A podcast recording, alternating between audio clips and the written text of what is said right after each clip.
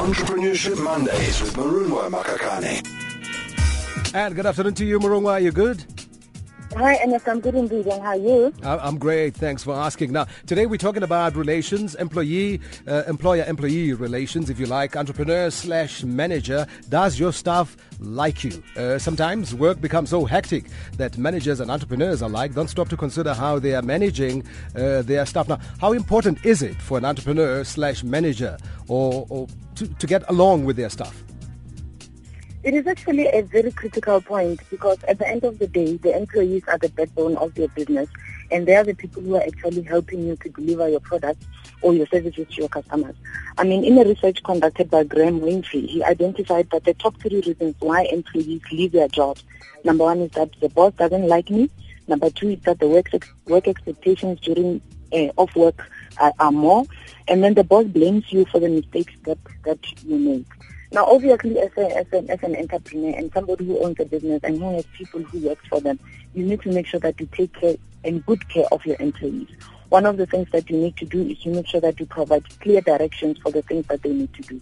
If you're not giving your staff um, clear directions in terms of what are the deliverables, what are the things that they have to produce, what is the type of service that they should be giving to the customers, it becomes a problem because then the employees are confused and they don't know what they need to do and they will end up disliking you. Exactly. The and they'll, second thing yeah, they'll make them up along Oh. the way, I guess. Absolutely. And, you know, the second thing, Ernest, is that employees don't like to be micromanaged. I mean, if you're obviously continuously looking over the shoulder of what each person is doing, remembering that you are working with adults who have gone to school and are there because they have qualifications and some of them have experience, it becomes a problem and they will dislike it because they don't want to be seen not to be knowing what it is that they're doing. So it is important that while you provide clear direction, you let them do what they need to do because they know what they have to do. They only need your support. Mm. Now let's talk about the five questions that every manager slash entrepreneur uh, should ask themselves in order to assess how their relations with, with their employees are like. Absolutely. The first one I've already spoken about it is you as an entrepreneur or the boss or the owner of the business, making sure that you're providing clear directions in terms of the output. What mm-hmm. it is that you're expecting your employee to provide in terms of product or service, in terms of what the customers are looking for. The second thing is obviously looking over the shoulder. Are your staff micromanaged? Are you always telling them what to do and how to do and at what time to do? Remembering that these people are adults, you just need to let them be and make sure that while you've provided the clear direction, the staff understand what it is that they have to deliver. Only you are providing the support that they have that they have to get from you. The third one is providing staff with timely feedback. You know, as people we are working, sometimes we make mistakes, sometimes we do good. It's not only about when employees have made mistakes that you come hard on them, but when they've done well, you actually do not give them credit. So it's about giving them uh, feedback and saying, you know, well done on this, and that particular customer was overly excited about the service that you provided and keep it up. And when you give people feedback like that, they become motivated to actually perform more and they become excited about coming to work.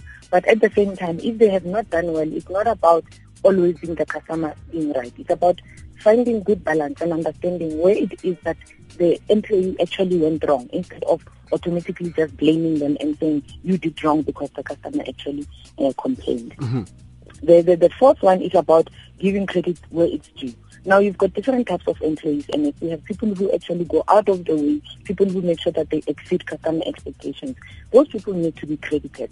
Sometimes as the owner, you may find that your employee knows something better than you do. And because you're the owner, you feel embarrassed that if people discover that it's my employee, then it's going to be a problem. Sure. Give credit where it's due because when people do good, it is your name that actually gets recognized. It is people who start to know you because they're not looking at only one individual, but they're looking at your organization as the service and the product uh, provider. And then the last one is, are you respectful in the terms of the language and behavior that you use?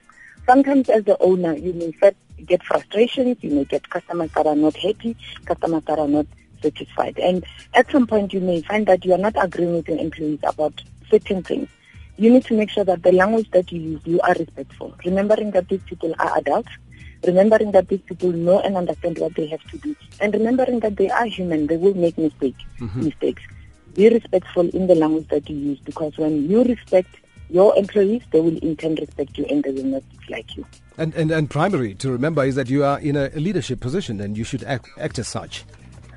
Absolutely. You know, um, like children, employees look up to their leader, they look up to the adult, they look up to the person who actually has started the business. So whichever attitude that you take is the attitude that your employees are actually going to give back, not only to you, but to your customers. All right. And uh, finally, inspirational word for this week.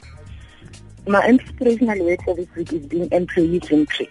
And this is about making sure that you take good care of your employees, making sure that you recognize all the good that they have done, recognizing that you use the uh, respectful language and you treat them as would be treated. And it is inspired by a quote by Bob Nelson who says, an employee's motivation is a direct result of the sum of interactions with his or her manager. All right. Enough said for today. We'll chat again next Entrepreneurship Monday. Uh, Morongwa, have a good one. altyd 'n puntjie in het.